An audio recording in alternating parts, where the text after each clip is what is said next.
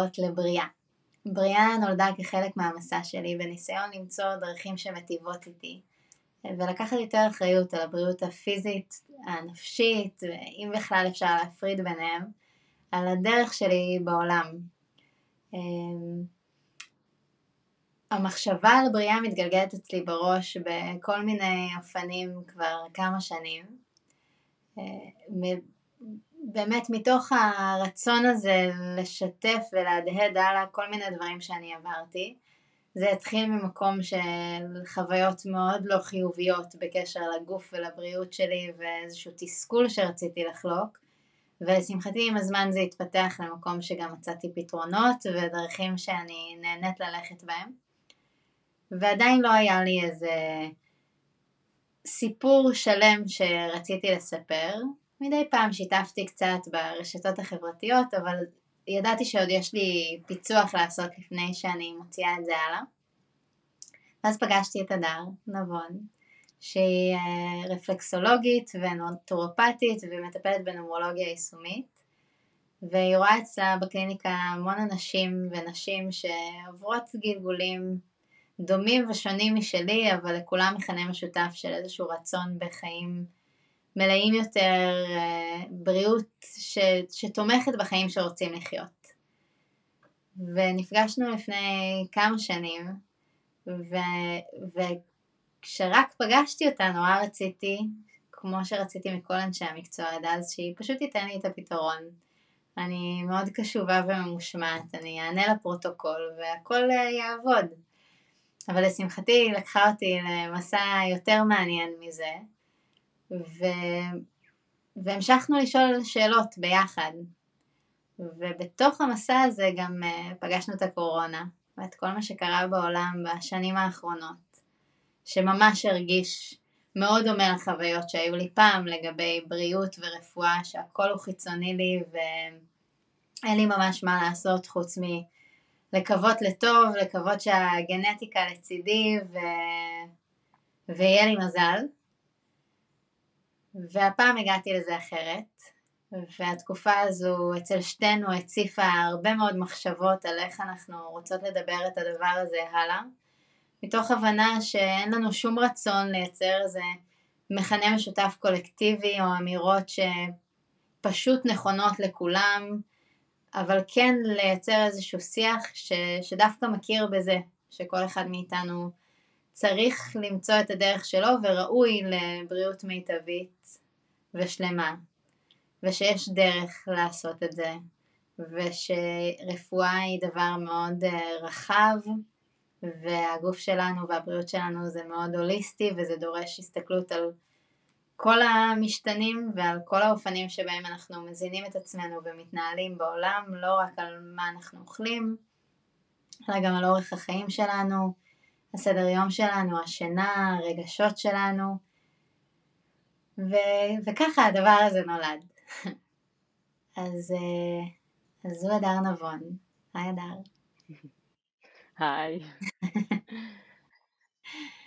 אז בהמשך לאיך שבאמת uh, הצגת אותי, אז אני כן גם אשתף שאני באמת uh, כבר הרבה מאוד שנים גם חוקרת, לומדת, מתרגלת את כל העולמות האלה של הגוף נפש. אני באופן מקצועי כבר מתעסקת בתחום של רפואה משלימה כבר 12 שנה, ובאמת כמו שאמרת, אני גם מרגישה איזשהו צורך מאוד מאוד גדול לצאת רגע מהאחת על אחת הזה של הקליניקה ולהביא את המידע הזה באמת בתפוצה מאוד רחבה, שזה באמת פלטפורמה נהדרת וזכות לעשות את זה בצורה הזאתי. וגם מתוך איזושהי גישה לחיים, שאני חושבת שבריאות וגם רפואה והידע על זה הוא משהו שבאמת אמור להיות נגיש לכולנו. ואני מזהה שכבר לא מעט שנים, מה שאגב רוב העולם כן משתמש ברפואה מסורתית, ויכולה להיות לו אולי גישה יותר, אה, יותר נגישה לעולמות האלה, אה, אצלנו זה משהו ששייך לשכבה מסוימת באוכלוסייה, זה בדרך כלל גם אה, ייעוץ כזה עולה הרבה כסף, ו, ולי אישית זה משהו שהוא מפריע, ומאוד חשוב לי גם שגם דרך הפלטפורמה הזאת לאפשר יותר ידע, לאפשר יותר אה, שאלות שנוכל לשאול את עצמנו, mm-hmm. זוויות אחרות להסתכל על אותו דבר. אז זה באמת הרבה ערך שאני מוצאת במה שאנחנו ככה עושות פה. איזה כיף. מה, מה את מכלילה תחת המטריה של רפואה מסורתית? אני חושבת שכל מה שקשור לגוף נפש בעצם, אה, אם זה תזונה, ואם זה המאזן הרגשי שלנו, אם זה הסביבה שלנו. אה, זאת אומרת, זה גם הבריאות הגופנית שלנו, שזה קשור לאיך אנחנו מזינים את עצמנו, לעד כמה אנחנו בתנועה או בתקיעות, עד כמה כל המנגנונים עובדים כמו שצריך, וכמובן גם ברמה הרגשית והנפשית. וזה משהו שהסביבה שלנו וכל מה שמקיף אותנו, אני חושבת שהוא בעצם מראה, וזה מה שאנחנו מהדהדים החוצה הרבה פעמים. Mm-hmm. אז אה, רק מלהסתכל איך אנחנו, איך החיים שלנו נראים, איך אורח החיים, איך, אה, במה, מה העיקר בעצם, במה אנחנו משקיעים, אני חושבת שיש פה איזשהו בלבול, וצריך uh, לעשות קצת סדר בדברים האלה. באיך אנחנו חיים, מה אנחנו שמים במרכז של החיים שלנו, במה אנחנו משקיעים את רוב האנרגיות שלנו. כן. זה, זה מאוד מתחבר לי לחוויות שהיו לי בעבר, שגם אני חושבת בחוויה שלי רפואות מסורתיות, הן מסתכלות יותר על המכלול, על השלם. אם אני הולכת לדיקור, אז ואני מציגה לה איזושהי בעיה, אז היא מסתכלת, לא, אם כואב לי הראש, היא לא רק מסתכלת על הראש שלי, היא מסתכלת על כל האיברים שקשורים לראש, אם אה, יש לי חוסר איזון הורמונלי לצורך העניין, היא גם, היא מסתכלת לא רק על מה אני אוכלת, או מה אני לוקחת או לא לוקחת, או... אלא באמת על כל כך הרבה משתנים שבח... שכשאני הייתי הולכת לרופאים, למעט באמת כמה מקרים אה, יוצאי דופן ומאוד משמחים, אם היה לי איזשהו כאב מסוים אה, מאוד ספציפי, אז היו מנסים לגשת לכאב המסוים הזה המאוד ספציפי, ואותי בח... בניסיון שלי זה השאיר הרבה פעמים עם התשובה שככה זה, ואין מה לעשות. וכשכאבה לי הבטן רוב שנות הילדות שלי, אז זה היה כי ככה זה, כי יש לי מעי רגיז, או איזושהי הבחנה שברפואה הקונבנציונלית, ברופא שאני פגשתי, זה, הפירוש של זה זה שזו השורה התחתונה. אם יהיה לך מזל זה יעבור, לפעמים uh, you grow out of it, את מגיעה לאיזשהו גיל וזה חולף, אבל אם לא, את נכנסת יפה מאוד בסטטיסטיקה, זה לא איזה משהו חריג, זה לא... והיה לי את החוויה הזו בכמה דברים, כשהייתי קטנה היו לי מיגרנות, היו לי כאבי בטן, כאבי גב היו לי עד לא מזמן, באופן שהרגשתי שהוא פשוט לא תואם את איך שאני רוצה לחוות את החיים שלי, ושלא יכול להיות שזאת השורה התחתונה. ו, ובאמת, לשמחתי, אימא שלי גם הייתה לה איזו הסתכלות קצת יותר רחבה, והיא ניסתה כל מיני דברים אה, שאני חושבת שלקח לי זמן להטמיע אותם, אבל הם הובילו אותי לחפש את הפתרונות באופן קצת יותר רחב, ובשבילי זה היה, זה מה שבנה את החיים שלי כמו שהם היום, ואני מאוד מאוד מודה על זה, כי לחיות כל החיים עם אה, מעי רגיז ומיגרנות וכאבי גב, ולהגיד שכאילו בסדר, זאת, ה, זאת ההבחנה וזה מה שאני מיועדת uh, להתמודד איתו כל חיי, זה מאוד מאוד מתסכל. ואני יודעת שאני ממש לא לבד בדבר הזה, ואנשים מתמודדים עם אה, אבחנות רפואיות אה, מפה עד הודעה חדשה, שחלקן באמת קצת יותר מאתגר לפתור אותן, והן דורשות אה, מסע יותר ארוך, חלקם אולי גם באמת ההבחנה הזאת תישאר נכונה תמיד, אבל אופן התפקוד ואיך אנחנו נחווה את ההבחנה הזאת במהלך החיים שלנו יכול להשתנות, אפשר להיות מאובחנים עם איזושהי מחלה ושהיא לא תהיה פעילה, או שהיא לא תהיה כל כך אקוטית שמאיר רגיז יכול לבוא לידי ביטוי בהתקפים אה, כל חמש דקות ואי אפשר לצאת מהבית, ויכול לבוא לידי ביטוי פעם ב... באירוע שיא שקשור או לאכילה או למתח, או כמובן בדרך כלל לשילוב של הדברים, יהיה איזשהו אירוע שראוי לציון ודורש התמודדות אחרת, אבל זה, זה עולם אחר לגמרי, ואת הספקטרום הזה לא הרגשתי שאני מוצאת ב, במקום שמכוון אותי ל, או לאיזושהי תרופה יומיומית שאני צריכה לתחזק כל החיים שלי, או להשלמה עם המצב כמו שהוא, ושם באמת נכנסו המון דברים לחיים שלי, כמו ההתעניינות בתזונה ובספורט מכל מיני סוגים, אה, ובמדיטציה, שבשבילי זה היה גם ממש משנה חיים, בעיקר כי לא סבלתי את זה כשהתחלתי לעשות את זה וזה היה לי נורא, ועם הזמן, למרות שזה לא היה לי כזה אוטומטי, עם הזמן הרגשתי איך זה משנה את האופן שבו אני חווה דברים וחווה את העולם, ופתאום לא כואבת לי הבטן כל פעם שאני קצת בלחץ, יכולה לכאוב לי אם אני ממש ממש בלחץ, אבל אוקיי, זה ספקטרום ש, שיותר נעים לי לחיות בו. ו- ואת הדבר הזה אני חושבת שאנחנו מאוד מאוד רוצות להדהד, שיש נכון. המון המון מקום של בחירה ואנחנו ראויות לאיזושהי בריאות וחוויה בעולם טובה יותר, ויש כל מיני דרכים לעשות, ויכול להיות שסיטואציה שאנחנו נמצאים בה קשורה גם לזה שעוד לא מצאנו את הדרך. נכון, ואני חושבת שגם uh, הדרך היא כל הזמן בתנועה.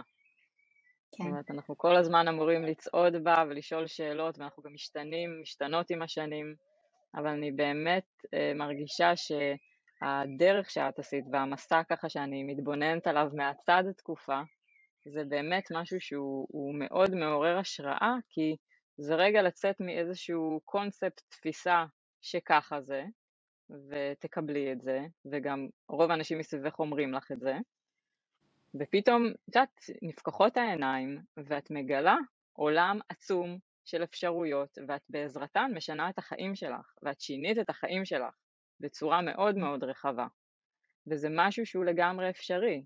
זאת אומרת, היום אנחנו באמת מרגישים לא לגילנו, אנחנו מרגישים הרבה יותר כנראה מבוגרים מהגיל שלנו, אנחנו סוחבים איתנו כל מיני תסמינים שאנחנו לא אמורים, אפשר לטפל, אפשר לעשות איתם איזושהי דרך אחרת, אפשר, כמו שאת אומרת, כן אולי אה, לחיות עם איזה שהן אה, מגבלות מסוימות, גם, גם לאו דווקא, כן, אבל לעבוד איתם בצורה אחרת, להכניס בהם חיות אחרת, שהם גם ילמדו אותנו משהו. כן. אז אה, לא להישאר באמת במצב הסטטי הזה של ככה זה וככה אני וזה מה שאני מכירה. אנחנו תמיד יכולים להכניס שם תנועה, אנחנו תמיד יכולים להכניס שם אה, בריאות. אני חושבת שגם באמת לא סתם, גם אני וגם את מתחילת השיחה משתמשות במילה דרך כל כך הרבה פעמים, אה, כי, כי זה באמת כל הזמן להיות בתנועה וזה גם להסתכל על כל הדרך כמכלול, הרבה פעמים אנחנו נורא רוצים לקשור בין משהו נקודתי שקרה כרגע למצב שלנו היום. אה, אני יודעת שגם בשבילי, ואני שומעת את זה מהרבה אנשים שאני מדברת איתם שמתמודדים עם איזשהו כאב כרוני, כשהוא מגיע אז נורא רוצים אה, לקשור סיבה ותוצאה מיד. מה עשיתי היום? מה אכלתי היום? מה... רגע, שנייה, אני, אני יכולה להחזיק את זה תחת שליטה במסגרת אה, מאוד מאוד ברורה, אבל, אבל אנחנו הרבה יותר מורכבים מזה, והדברים אה, קורים לאורך זמן, והם קשורים להרבה משתנים בחיים שלנו, ובאמת אין לנו ברירה אם אנחנו רוצים לחיות את החיים במיטבה ובמלואם, לבחור את כל הדרך, לאורך הדרך, גם את הדברים שהיום אנחנו אולי יכולים לעשות ולא נרגיש אותם מיד, הם מלווים אותנו, והם חלק ממה שהגוף שלנו והנפש שלנו נדרשים להתמודד איתם לאורך זמן. ו- ואולי נכון. כזה להחזיר את, את עצמנו ואת הבריאות שלנו למקום הראשון, גם בשביל כל הדברים האחרים שנראים לנו נורא חשובים. עבודה זה נורא חשוב להרבה אנשים, משפחה זה הכי חשוב, אוקיי, אם אנחנו לא נהיה פה ואנחנו לא נהיה בריאים ואנחנו לא נוכל לקחת חלק בדברים שאנחנו רוצים לקחת חלק, שום דבר מזה לא יהיה רלוונטי, וזה דורש לפנות לזה נכון. זמן וקשב ו- ולשים את זה במקום יותר גבוה בסדר העדיפויות. נכון, והחדשות הטובות הן שבאמת הדברים זמינים לנו. זאת אומרת, זה דברים שהם אה, בהישג ידינו. אני לא צריכה לנסוע לאיזה ריזורט בהודו כדי למצוא את זה, כן? זה ממש כן. זמין לנו וזה מאוד מתקשר גם למה שחשבנו שיהיה הפרק הראשון. נכון. אז את רוצה להגיד מה חשבנו שיהיה הפרק הראשון במסגרת הזמינות והבחירה והבריאות שלנו? נכון, אז באמת אנחנו מדברות הרבה על הנושא הזה של אה, הזנה, של איך אנחנו מזינות את עצמנו. כמובן, כמו כל דבר, יש לו גם רבדים שהם יותר עדינים, רבדים שהם רגשיים, נפשיים.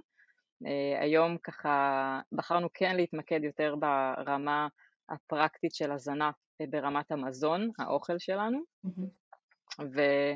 וכשאנחנו חושבות ככה על הנושא הזה של הזנה, אז אנחנו,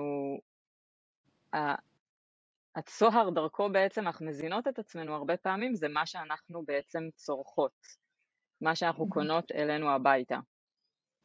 וקראנו לפרק הזה סופר בריא, כי סופר זה משהו שלפחות כאן בישראל, זה ככה המקום שממנו אנחנו מביאים את רוב האוכל שלנו, וסופר יכול להיות סופר לא בריא, והוא יכול להיות גם סופר בריא.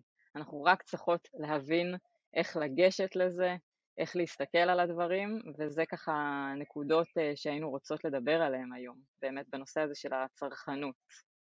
כי יש אה, דרך, יש חוקים, יש שפה שרובנו באמת לא מכירות אותה, אנחנו די על עיוור נכנסות וקונות את מה שכנראה גם מוכרים לנו הרבה פעמים.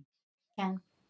כן, אני חושבת שבאמת, גם בחוויה שלי, בדרך שלי, הצעד הראשון היה להבין שאני רוצה בכלל לבחור, כי, כי היה, הייתה תקופה מאוד ארוכה שסבלתי מכל מיני דברים, אבל המחשבה על הוויתורים שאני צריכה לעשות בשביל לא לסבול, הייתה נראית לי סבל אה, לא פחות. ולקח לי זמן להגיע למקום שבו אני אומרת, אוקיי, רגע, שנייה, אבל את המחיר הזה אני כבר לא מוכנה לשלם. ואני צריכה לשנות את איך שאני מסתכלת על הדברים. זה לא ויתור אם זה נותן לי כל כך הרבה.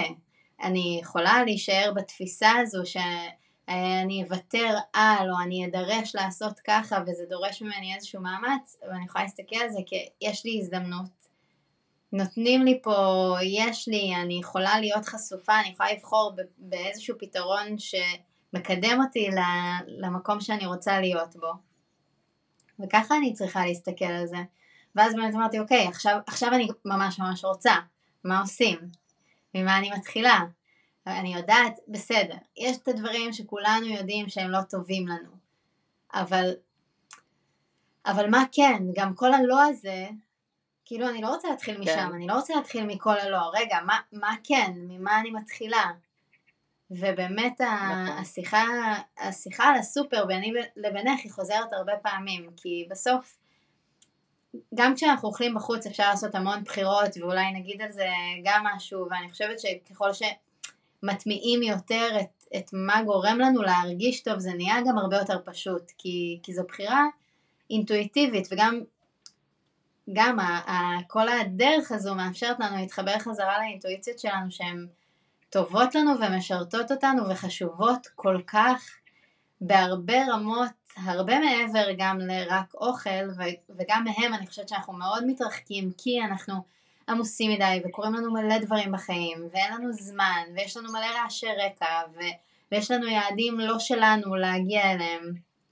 קשה לנו כבר להרגיש מה אינטואיטיבית נכון לנו אבל לדוגמה מה שלי קרה הרבה לפני שזה קרה לי במישורים אחרים זה קרה לי עם האוכל החזרה לאינטואיציה כי כשכן התחלתי לבחור אז כבר אינטואיטיבית כשישבתי במסעדה ידעתי שאם אני אזמין משהו אה, מוקרם תכאב לי הבטן.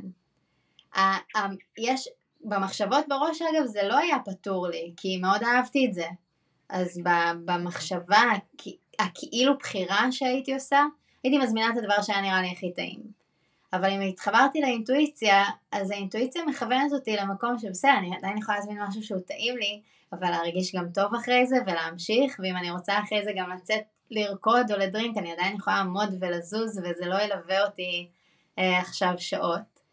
ו- ואני חושבת שזה גם מתרחב באדוות לתחומים אחרים בחיים, האינטואיציה הזאת של מה עושה לנו טוב. אז, אז בחוץ זה, זה יכול להיות קצת יותר מאתגר, אה, ואולי נשאיר את זה לאחרי זה, כי יש את כל הרעשי רקע ואת המגבלות, ו... בסוף אם אני יושבת במסעדה יש את מה שיש בתפריט ויש את מה שאין. אם אני יושבת עם חברים ורוצים לחלוק זה הרבה יותר קשה, חברים, בן זוג, משפחה, זה הרבה יותר קשה להיות זה ש... רגע, זה כן, זה לא, זה אני... את זה אפשר בלי, את, זה, זה, זה אולי כאילו שלב קצת יותר מתקדם, אבל כשאני בוחרת, כשאני נכנסת לסופר ואני בוחרת מה, על מה אני מוציאה את הכסף שלי, על מה אני משקיעה את הזמן שלי בללכת לסופר ו- ולבחור עבור עצמי, מה אני מכניסה הביתה, מה בכלל אני מחשיבה כאוכל, כמשהו שאני רוצה להזין את עצמי בו, אז שם יש הרבה יותר מקום לבחירה וזה מקום טוב גם לתרגל את האינטואיציה הזו שאנחנו, יש לנו אותה, אבל אנחנו צריכים לפתח אותה חזרה ו- וללמוד אותה מחדש כי שמנו עליה כל כך הרבה הסחות. נכון, ממש נכון. נכון, זה לתרגל את זה שאני בוחרת משהו שבאמת עושה לי טוב, ולא משהו שאחר כך אני משלמת עליו מחיר בהרגשה הפיזית שלי, ובטח לא משהו שאני משלמת עליו אחר כך מחיר בהרגשה הרגשית שלי, שזה לא פחות אה, משמעותי, כן? כמה אנחנו מצטערות על מה שאכלנו, ולמה אכלנו את זה, ולמה אכלנו את זה בכמות הזאת, ולמה עוד פעם נפלתי ללופ הזה. אז באמת יש פה איזושהי בחירה ומה שאני קונה, הבחירה הראשונית הזאת, זה אה, מאוד קריטי לאיך שאני גם אזין את עצמי.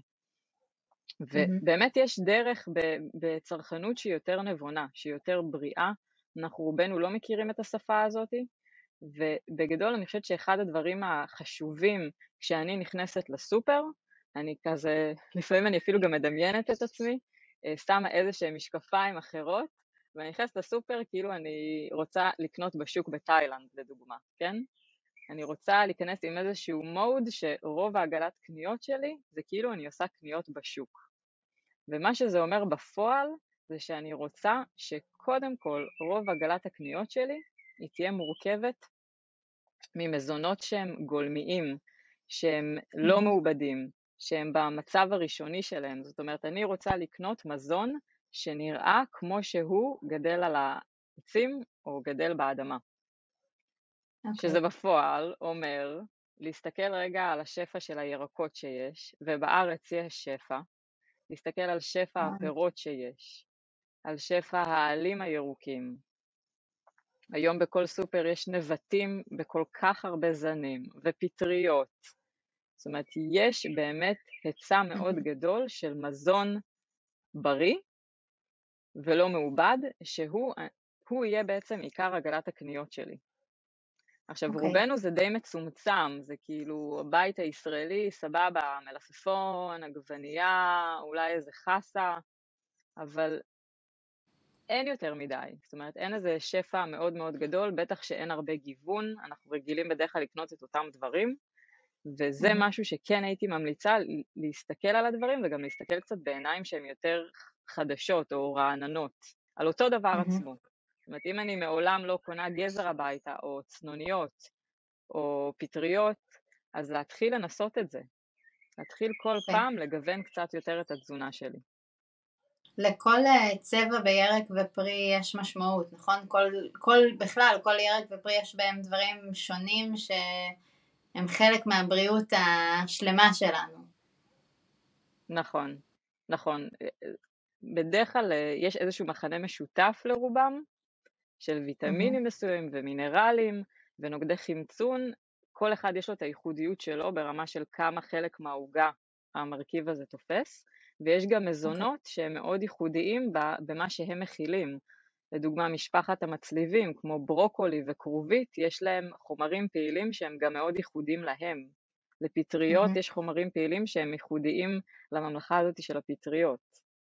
אז תזונה מגוונת כן נותנת לי אושר ואושר של רכיבים פעילים אה, ודברים שאני באמת לא יכולה לקבל משום מזון אחר גם. אז אני okay. רוצה אוקיי. לתרום, לרתום את זה בעצם כדי לשמור על הבריאות שלי. אז, אז המקום הראשון שאני אלך אליו בסופר זה ירקות ופירות, נכון? זה יהיה הבסיס, זה בשאיפה יהיה הבסיס של העגלה שלי לפני כל דבר אחר, ירקות ופירות בצבעים אה, כמה שפחות אה, מרוססים, עלים ירוקים נגיד, אנחנו נרצה להקפיד עוד יותר על הימנעות מריסוס בגלל השטח פנים. אה, או נכון. דברים כמו תותים שבאמת סופגים את כל הרעלים, אבל באופן כללי מדהים אם אנחנו יכולים לצרוך באמת אורגני, לא מרוסס ולא מדושן בכימיקלים, אבל זה לא תמיד זמין לנו, וגם נכנסת פה הפריבילגיה של הבחירה במשהו שהוא יקר יותר, אז זה גם, זה, זה בונוס כזה אם, אם אנחנו יכולים, ואם אנחנו יכולים לבחור רק משהו אחד, אז, אז נבחר את העלים הירוקים, אבל כולנו, יש לנו גישה, בטח בארץ, יש גישה להרבה ירקות ופירות באיכות טובה, עם מלא מלא טעם, עם מלא צבע, אמ, יש לנו מזה ואפשר לבחור בזה. נכון. זה נכון אגב שהאידיאל הוא, כן, אנחנו, ועוד פעם זה אידיאל, אנחנו מנסות כל הזמן ככה להתקרב אליו, כן, קשה לחיות אידיאל, בטח לא לאורך כן. זמן, אבל אנחנו כל הזמן מנסות לגעת בו ולהתקרב אליו. נכון שלפחות איך שאני רואה את זה ברמה של האידיאל, הייתי רוצה שאת רוב התזונה שלי אני אצרוך מחקלאי שאני מכירה. הייתי רוצה לגדל את הרוב, כן? זה כבר אה, לשיחה. אחרת, אבל כן הייתי רוצה למצוא את החקלאי האורגני שמגדל, שאני מכירה אותו, הלוואי וגם אני אכיר את המשפחה שלו, ו- ושמשם תהיה רוב התוצרת שאני קונה, אבל זה נכון שאנחנו כן רוצות לדבר רגע בגובה העיניים למה שהרוב, איפה שרובנו נמצאים היום, אז באמת סופר אפשר לצרוך בצורה יותר חכמה גם בתוך הסופר. זה לגמרי אפשרי וזה נורא משמעותי לתזונה. עכשיו, אחרי שצרכתי את הירקות ואת הפירות שלי ואת הנבטים וכולי, פה מתחיל האתגר בעצם. רגע, ואני רוצה להגיד רגע הסוף... משהו על הירקות mm-hmm. והפירות, שאני חושבת שזה... אנחנו מתחילים מזה וזה גם נותן לנו, שוב, זה ממש מחזיר אותנו לאינטואיציה, כי הירקות והפירות זה ממש הדרך של הטבע להראות לנו את הדרך חזרה לטבע שלנו, וזה עובד כל כך יפה ביחד. הפירות והירקות לא דורשים, לא באמת, לא דורשים אה, אריזות, ו, וכמו שאת אומרת, אני יכולה למצוא גם את המקומות שבהם אני מגיעה ישירות לחקלאי לקנות מעסק קטן, ממישהו שתומך בשיקום של האדמה ולא להפך. זאת אומרת, יש פה הרבה בחירות גם שאנחנו יכולים לעשות ש... שמטיבות איתנו בעוד רבדים ועם העולם שאנחנו רוצות שיהיה סביבנו אה, ולגדל זה כמובן, שוב זה עוד, אה, עוד בחירה שדורשת מאיתנו גם משאבים וזמן אבל יש היום המון פתרונות, יש קירות הידרופוניים שאפשר לגדל בכל דירה פיצית אה, כמעט את כל העלים הירוקים שלנו שזה באמת הדבר שהוא הכי tricky עם ריסוס ו- וכל מיני דברים, זאת אומרת יש לנו ברגע שאנחנו נפתחים לאופציה הזאת, אני בחיים לא חשבתי שאני אגדל שום דבר, זה, זה ממש לא היה נראה לי מעניין, כי אפשר לקנות את זה, וכאילו זה מלא מאמץ, למה? ו, והמחשבה על בכלל איזה ערך יש בזה, ואיזה ערך יש לעבודה עם האדמה, ולהתעסקות בזה, יכלה להיוולד רק כשהתחלתי לעשות את הבחירות שקדמו לה. והיום אני אומרת, אוקיי, רגע, אני רוצה לדעת מה יש באוכל שלי, גם בירקות והפירות, אז יש לי איזשהו אה, רצון אחר, זה, זה כבר לא המשוואה המאוד מאוד מופשטת הזאת של זמן וכסף ומה המקסימום שאני יכולה לעשות איתו, שהיא מחשבה ומשוואה מאוד מאוד ראויה, וככל שאנחנו עמוסים יותר, היא תופסת יותר מקום. אבל אני יכולה לראות את זה גם כמכלול של בחירות שאני עושה עבור עצמי, עבור הבריאות שלי, עבור השקט שלי. אני יודעת שלהרבה אנשים שמגלים את העבודה בגינה זה גם מאוד מדיטטיבי ומאוד uh, בריא להם ונעים להם ועושה המון המון דברים מסביב. אז הירקות והפירות כבסיס למה שמזין אותנו וגם למה שאנחנו מחזיקים בבית, מעבר לזה שזה צבעוני ועושה חשק וככל שנפתחים לזה יותר אז באמת מגלים שם עולם uh, אינסופי אבל הוא גם באמת משקף לנו את, ה, את כל הבחירות שאפשר לקבל ב, בכל תחום. נכון, נכון. וזה נכון, זה גם פירות וזה גם ירקות וזה גם דגנים מלאים וזה גם הקטניות לדוגמה, שכל המזונות האלה אני אראה אותם בצורה הגולמית שלהם. אם אני רוצה לקנות עדשים או גרגירי חומוס, אומנם אה, בסופרים זה בדרך כלל כבר ארוז, אבל זה ארוז וזה שקוף, אני רואה את המוצר עצמו. אז לגמרי לשם אני אמורה לשאוף, וזה ממש נכון, הבחירות האלה הן יוצרות אדוות רחבות יותר, והן מחברות אותנו גם ברמה הסביבתית, גם ברמה של איך אני מזינה את עצמי, ולגמרי כדאי לשאוף לשם.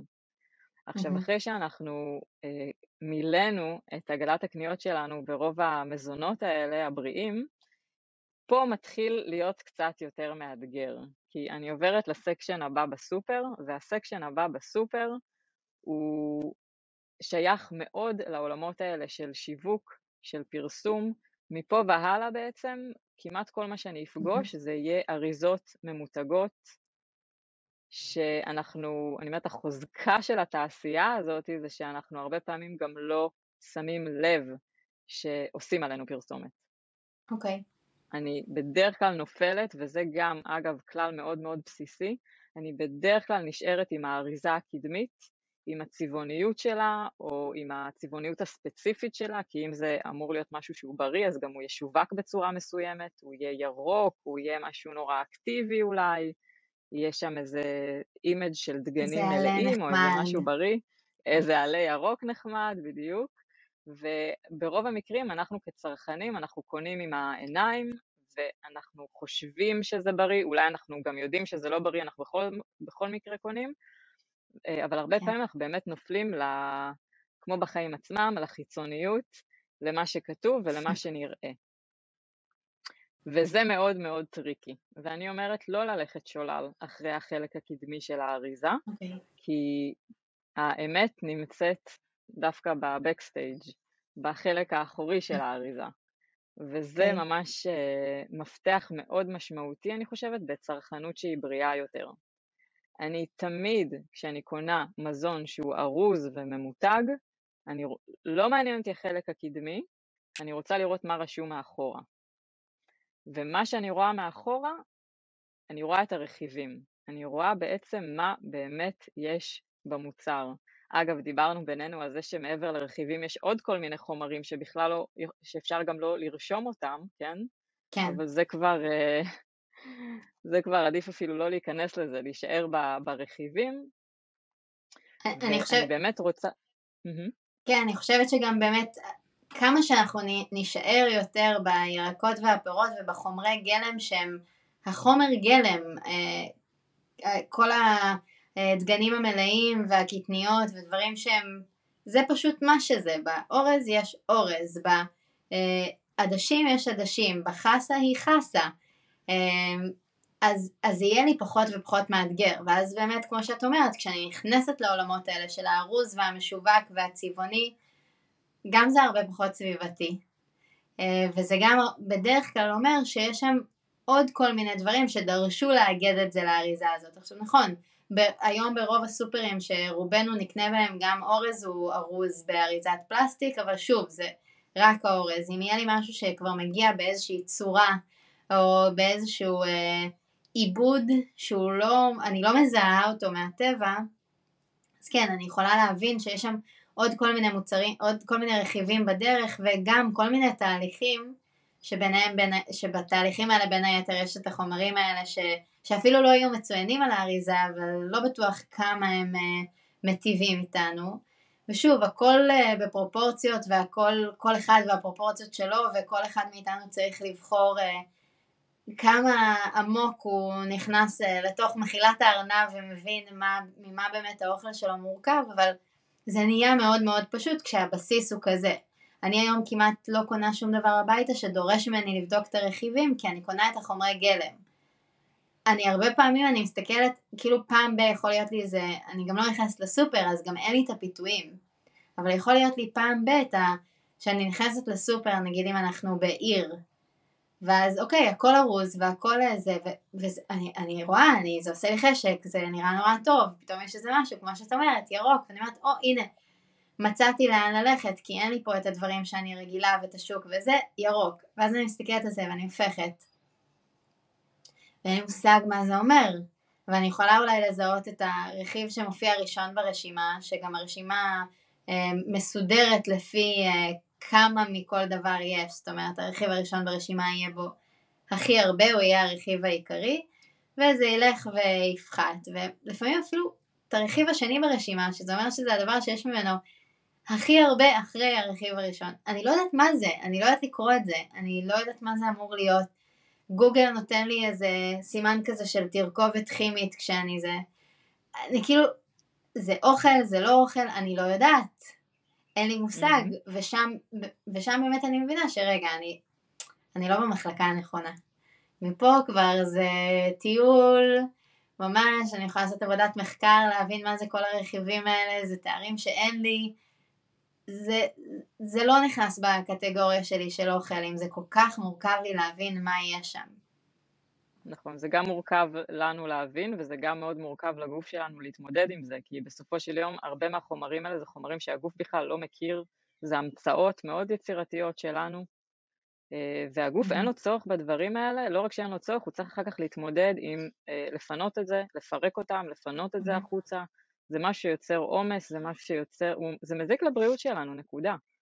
ואני באמת חושבת שאנחנו אה, צריכים להבין שהתעשייה הזאת של תעשיית המזון זו תעשייה, וכמו כל תעשייה, הבריאות שלנו זה לא בראש מעייניה.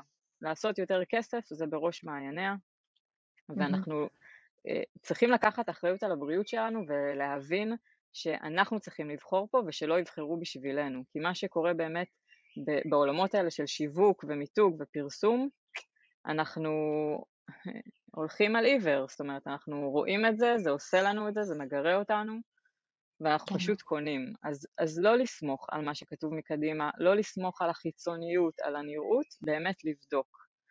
עכשיו, כמו שאמרת, נתת מפתח שהוא מאוד משמעותי.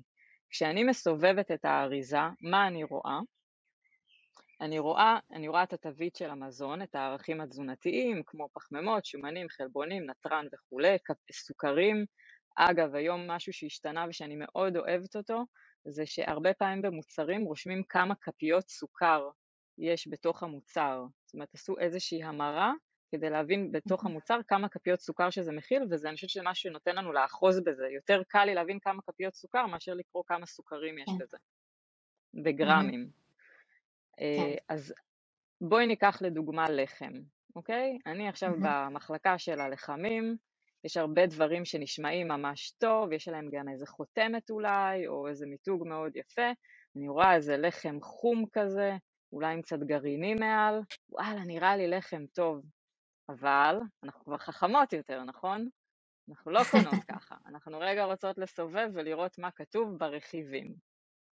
עכשיו, מה קורה ברכיבים? כמו שאמרת, יש כללים מאוד מאוד פשוטים, זה משהו שהוא די מוסדר היום.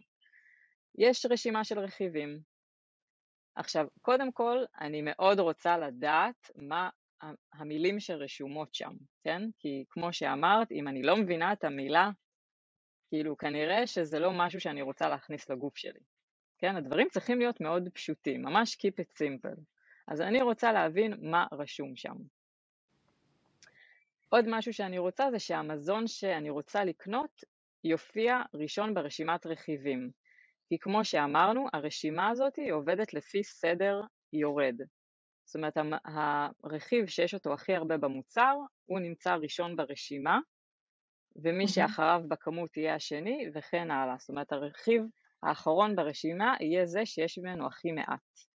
Okay. אוקיי. אז לדוגמה בלחם, אני רוצה לקנות לחם קוסמין מלא, אוקיי? Okay? כי אני רוצה לחם שהוא מקמח מלא, שיש בו את הוויטמינים ויש בו את הסיבים התזונתיים, ואז הלחם הזה נראה לי כהה ויפה, אני מסובבת את, ה, את האריזה שלו, ומה אני רואה ברכיב ראשון? אני רואה אה, קמח חיטה.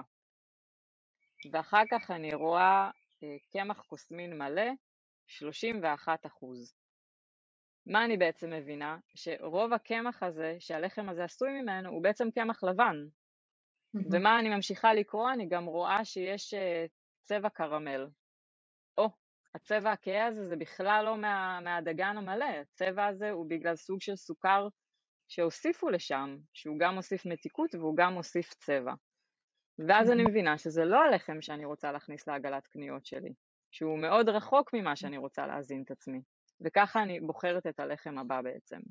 ואני חכמה יותר, אני כבר לא נופלת בפח של איך שזה נראה. אוקיי. Okay.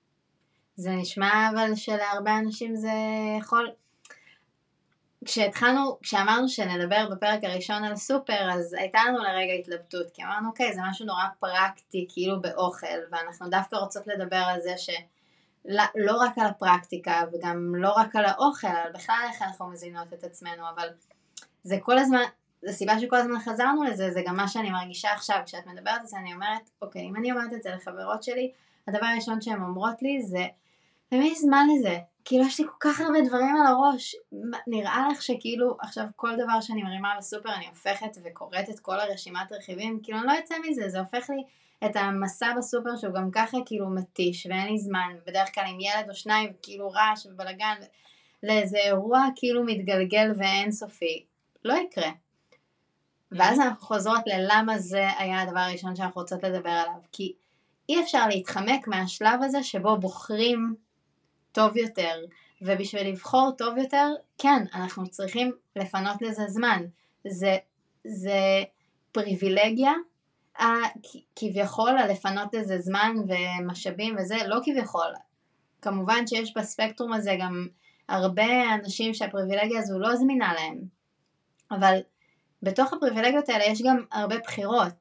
זאת אומרת, אני ואת יכולות להיות אה, אה, עם אותן פריבילגיות, אה, להיוולד באותו מקום, מעמד אה, סוציו-אקונומי אה, די דומה, ונבחר בחירות אחרות בחיים בקשר לבריאות שלנו, והם השתקפו בזמן שיש לנו להשקיע את הסיבוב הזה של מוצר בסופר, או להכין לעצמנו סלט על פני אה, לאכול משהו מעובד ולא בריא לנו, ו- ואנחנו גם מאוד מאמינות, ולכן אנחנו מדברות על הנושא הזה, שיש לזה ערך כל כך גדול באיך החיים שלנו נראים לאורך זמן, ובכמה החיים יש לנו, וכמה אפשרות יש לנו ליהנות מהם, ש...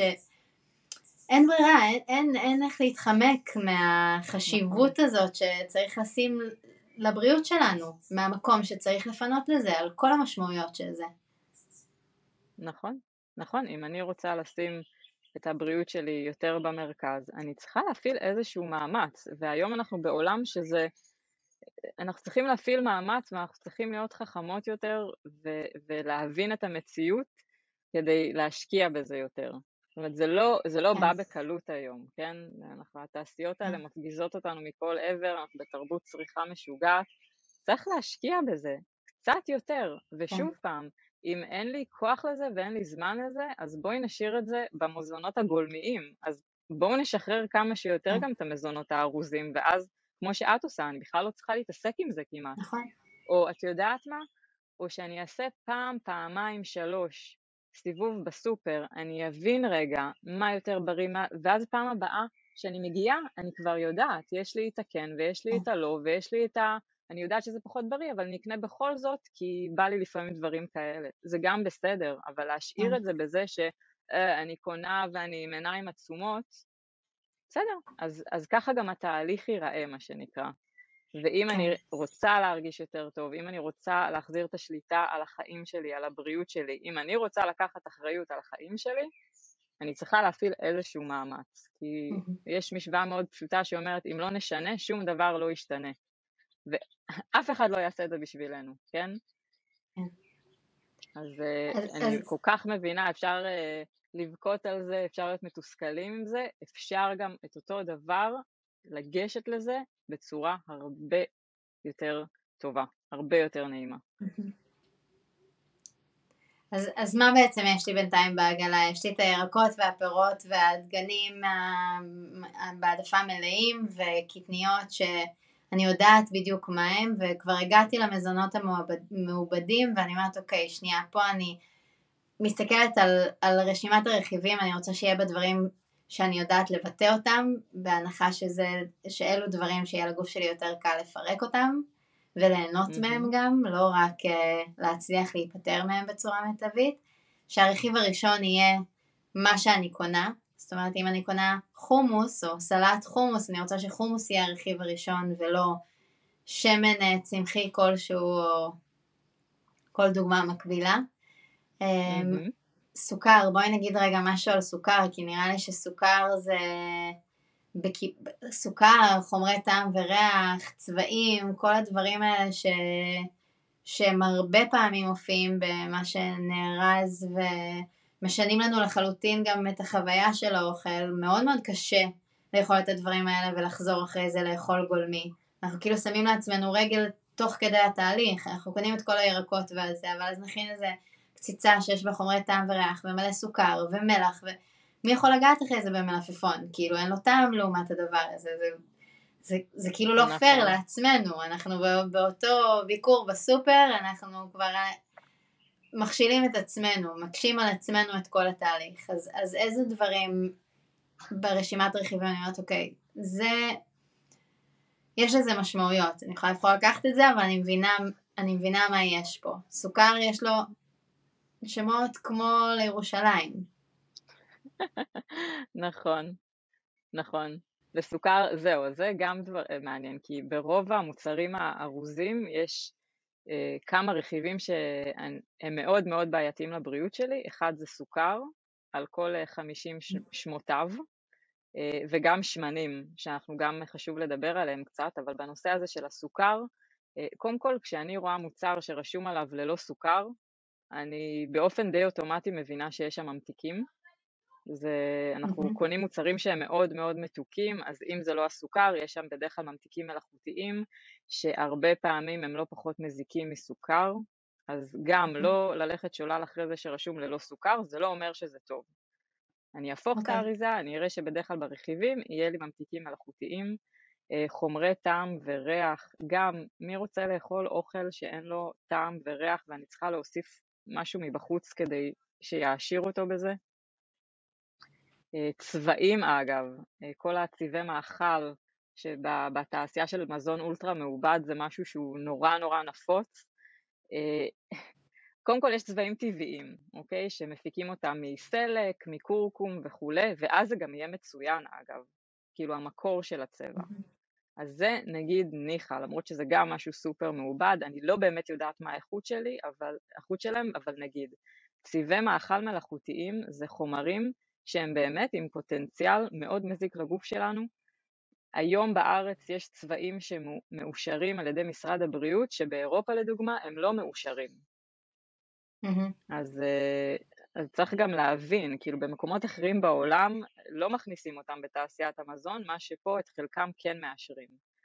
ושוב פעם, זה חומרים שהם לא בריאים, הגוף לא מכיר אותם, הגוף בשום צורה לא צריך אותם, אנחנו יוצרים עומס, והדברים האלה, כשזה מצטבר, זה עוד יותר קשה להתמודד איתם. מהמם. אז אני אוקיי. מעדיפה שלא יהיה לי את החומרים האלה במזון שאני קונה.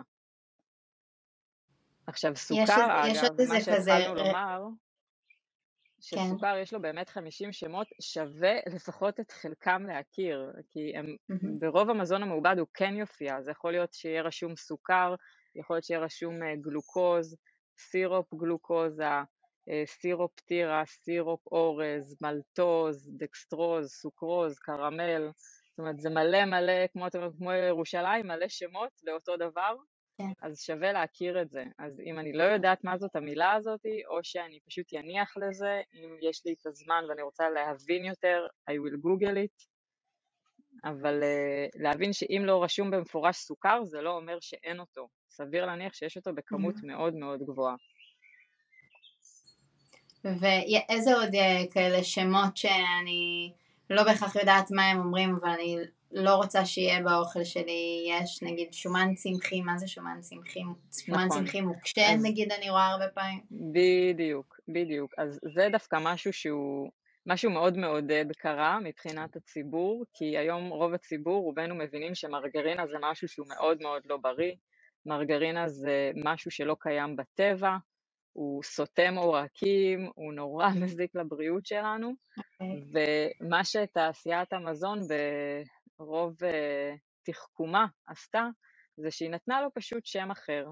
אז היום אנחנו כמעט ולא נראה מרגרינה אה, שמופיע לנו, אנחנו נראה את אה, רצף המילים הבא, זה או יהיה שומן צמחי מוקשה, או שומן צמחי מוקשה חלקית. זה אוקיי. מרגרינה וזה סותם עורקים.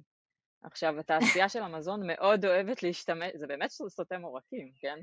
כן. עכשיו, התעשייה של המזון מאוד אוהבת להשתמש בזה, כי זה נותן חיי מדף ארוכים, זה נותן שומן צמחי מוקשה, זה שמן צמחי, שמן צמחי הוא, הוא לא קשה בטמפרטורת החדר, ומרגרינה כן. מבינה? זה נותן איזושהי קראנצ'יות, איזושהי עמידות, מרקמים שהם יותר ממכרים, אה, ובגלל. זה אוהבים להוסיף את זה, אז לא לקנות דברים שיש בהם את זה. ועוד עניין זה הנושא הזה של השמנים הצמחיים, שהוא מאוד מאוד חשוב, כי כמעט בכל מזון מעובד אנחנו נמצא שמן צמחי. שמנים צמחיים זה שמן תירס, שמן סויה, שמן קנולה, מה עוד יש לנו שם אולי שכחתי? וזה בערך העיקר של השמנים הצמחיים, זה שמנים צמחיים שהם מוגדרים כמזוכחים. שמן okay. אוקיי. צמחי מזוכח זה, זה הפוך, זה ההפך הגמור מכבישה קרה. זה שמן שלקחו אותו מהזרעים של הצמח בדרך כלל וחיממו אותו בטמפרטורות מאוד גבוהות. אני קוראת לזה שמן מנועים, זה משהו שהוא מאוד מזיק לגוף שלנו, הוא ממש מעודד דלקתיות בגוף, okay. אוקיי. זה מלא חומרים מחמצנים שהם uh, עושים הרבה תהליכים מזיקים בגוף שלנו, וזה משהו שאני לא רוצה לצרוך. אז הרבה okay. אוקיי. מאיתנו, יש לנו את השמנים האלה בבית, ולא רק כי אנחנו מטגנים איתם, אלא בגלל שאנחנו משתמשים בהם במלא דברים. יש אותם כמעט בכל מזון מעובד, אם זה חומוס, אם זה כל הקפואים, גם השניצלים הצמחיים וכולי, יש בהם שמן צמחי. כל mm-hmm. הסלטים, זה כאילו בשפע, בלחמים. שמן צמחי זה שמן מזוכח, ואני ממש לא רוצה לצרוך אותו, בטח לא אה, בצורה קבועה. אז גם להימנע okay, מזה. אוקיי, איזה שמן כן, יש שמן שאני כן רוצה לצרוך, שהוא כן טוב לי? כן, אז אני באמת רוצה שכל השמנים שאני צורכת יהיו שמנים מכבישה קרה, שזה משאיר לי את השמן זית כמובן, אה, שמן קוקוס, וגם צריך להיות רשום שזה בכבישה קרה כי יש שמן קוקוס מזוכח גם, יש אה, שמן סומסום שהוא בדרך כלל בכבישה קרה, יש שמן אבוקדו, אפשר גם לקנות בחנויות טבע שמן אה, קנולה בכבישה קרה, אבל זה נורא נורא יקר, זאת אומרת, הדברים האלה זמינים, כן? יש להם מחיר, ואני גם רוצה שהשמן שאני קונה הוא יהיה בבקבוק זכוכית כהה. כי אנחנו רואים שרוב השמנים המזוכחים הם גם כבר כל כך מחומצנים, אף אחד לא יתאמץ בכלל לארוז אותם בצורה שהיא שומרת עליהם מפני חום ואור, אז הם בדרך כלל יהיו בבקבוקי כן. פלסטיק. אה, כן, גם פונקציה של מחיר, זה, זה כאילו ל, ל, למחיר הכי נמוך, גם האריזה והשינוע והכל, אבל שוב, זה גם, אני חושבת שכל הדברים האלה זה עניין של מינונים, בסוף אה, שמן זית אנחנו רוצים ויכולים מאוד ליהנות ממנו, יש לו הרבה יתרונות בריאותיים, גם שמן אבוקדו, שמן קוקוס, אנחנו יכולים לעשות איתם כל מיני דברים, שמן זרעי ענבים, אבל אנחנו לא צריכים מהם הרבה. השמן אה, קנולה וזה הוא אמנם מאוד זול, אבל יש לו מחיר בריאותי מאוד כבד. זאת אומרת, זה, אני חושבת שזה נורא קשה לפעמים להבין את זה, אבל גם לזה יש מחיר כלכלי. על כל ההוצאות שיהיו לנו אחרי זה, על, אה, על כל הטיפולים הבריאותיים ועל כל המגבלות שלנו ועל כל התרופות שאנחנו בכלל לא רוצים להגיע למקום הזה, אנחנו רוצים להיות ברפואה מונעת, אנחנו רוצים לבחור כל הזמן הכי טוב שאנחנו יכולים, יש לנו המון אתגרים גם סביבתיים וכאלה שלא בשליטתנו, אבל איפה שאנחנו יכולים להיות בבחירה, ויש לא מעט מקומות כאלה, אנחנו רוצים לבחור בבריאות שלנו, אז גם למנן את הדברים שהם אה, לא טובים לנו, להסתכל איפה אנחנו כן יכולים לעשות בחירה שהיא מטיבה איתנו גם אם המשמעות היא כלכלית, לעשות את החשבון הזה באופן קצת יותר אמ, מעמיק מהרק ה... אוקיי, בקבוק אל מול בקבוק, אלא להבין קצת יותר מה, מה המשמעות הכלכלית של זה גם הלאה. ולהשתמש במידה בדברים האלו ו- ולעשות את הבחירות שלנו עם, עם כל ההסתכלות הזאת כמכלול. אנחנו רוצים לצאת מהסופר עם עגלה שהיא מבריאה אותנו, שהיא טובה לנו. אחרי זה הדברים האלה שיהיו לנו בבית זה מה שאנחנו נאכל. אם יהיה לנו, אם אנחנו נקנה מלא חטיפים ומלא שוקולדים ומלא זה, ואני חושבת שזה גם מתחבר למה שאמרת מקודם על הכאילו תחושה שתהיה לנו, אני יודעת שאם אני אוכלת, אה, אני חושבת שכולם יודעים, שהם אוכלים אה, כל מיני אה, חטיפים ושוקולדים וזה, מאוד מעובדים, אף אחד לא חושב שזה מועיל לבריאות שלו. אבל זה יכול להרגיש לא כל כך נורא וגם מאוד טעים וגם כיף. אם זה יהיה לי בבית וזה יהיה לי זמין ואני אהיה עכשיו רעבה או יתחשק לי משהו, ברור שאני אלך לזה, זה שם. גם כבר קניתי את זה, כבר קיבלתי את ההחלטה שאני מוכנה להכניס את זה אליי הביתה ואליי לגוף. אבל אם לעומת זה יהיה לי פירות וירקות וכל מיני דברים שאני מכינה ודברים שאני יכולה ליהנות מהם ויש היום שפע מטורף של מתכונים ושל אופציות באינטרנט מהרמת מי שמת מפחד מהמטבח ויש לו שלוש דקות, עד מי שמוצא בזה עניין ויכול לבלות שם שעות וזה הופך להיות תרפיוטי ומדיטטיבי. זה מה שאנחנו נאכל, מה שאנחנו נבחר להכניס הביתה. אז אני רוצה לצאת מהסופר עם עגלה מלאה בירקות ופירות ודגנים מלאים וקטניות ודברים שאני מזהה אותם ואני מכירה אותם, אני אומרת אוקיי, כשאני אוכלת את זה, אני משפרת את הבריאות שלי ולא להפך.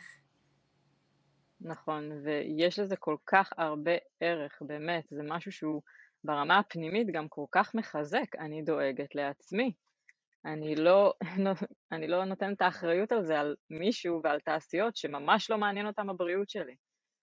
כן. אז חשוב לדעת את זה, וזה נכון, אני חושבת שמשהו בהישג יד שלנו זה, זה מאוד קריטי, וגם אחרי שאני כבר קונה, לשים את זה על השולחן אוכל, אם זה את הפירות או את הירקות, אם אני רגילה שאני קונה והדברים האלה בסוף נרקבים, למצוא את הדרכים שזה יהיה לי יותר בהישג יד, יותר זמין. אמרנו דגנים מלאים, אני רק רוצה שאני אגיד מילה ואנחנו נדבר על זה בפרק אחר, אבל uh, פסטות, פתיתים, קוסקוס, אה, אורז לבן, מה, איפה הם נופלים, הם לא דגנים מלאים, הם לא אוכל מעובד, או שהם כן, כאילו כל אוכל הוא מעובד באיזושהי רמה, ברגע שאני מעבירה אותו כל תהליך שהוא, אבל מה, באיזה קטגוריה הם נכנסים? אני רוצה אותם הביתה?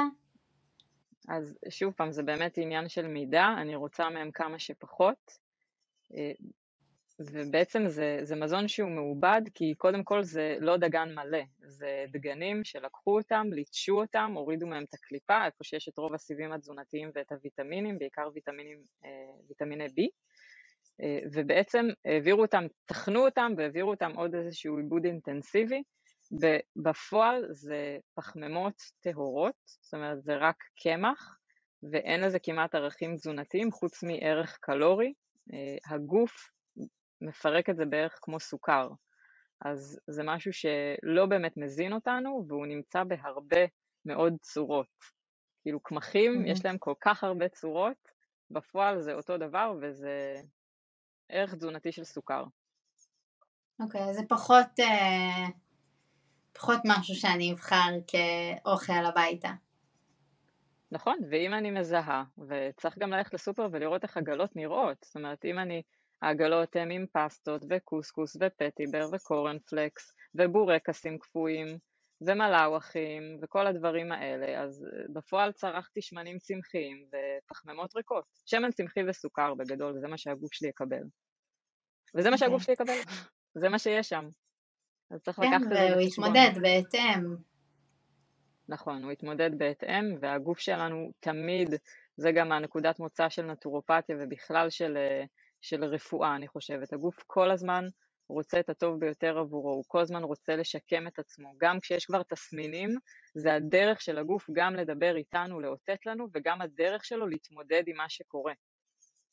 Mm-hmm. אז כבר כשיש תסמינים, בטח ובטח שזה משהו שקורה לנו לשינוי, ו, וגם לא לחכות. אני אומרת, הרבה פעמים כשהמצב גם הוא קיצוני, אנחנו נצטרך גם לעשות צעדים יותר קיצוניים כדי לשפר אותו, אז אנחנו ממש לא רוצים לחכות עד אז. Yeah. כן. אנחנו רוצים שביום יום שלנו אנחנו נרגיש במיטבנו, וכמו שאמרנו, זה, זה ווין ווין לכל דבר בחיים שלנו.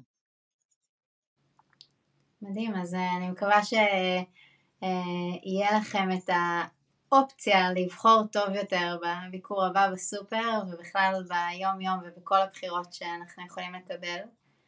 ושיהיה לכם בראש ו- ובלב את ההבנה ואת האמונה שיש בריאות שלמה ומלאה אה, ושזה לא שאיפה שצריך לפחד ממנה, אלא צריך אה, לעבוד לקראתה ולפנות לה מקום. תודה נכון. רבה רבה רבה אדר, אני מחכה לפעם הבאה. גם אני. ובינתיים שיהיה לכולם בריאות שלמה.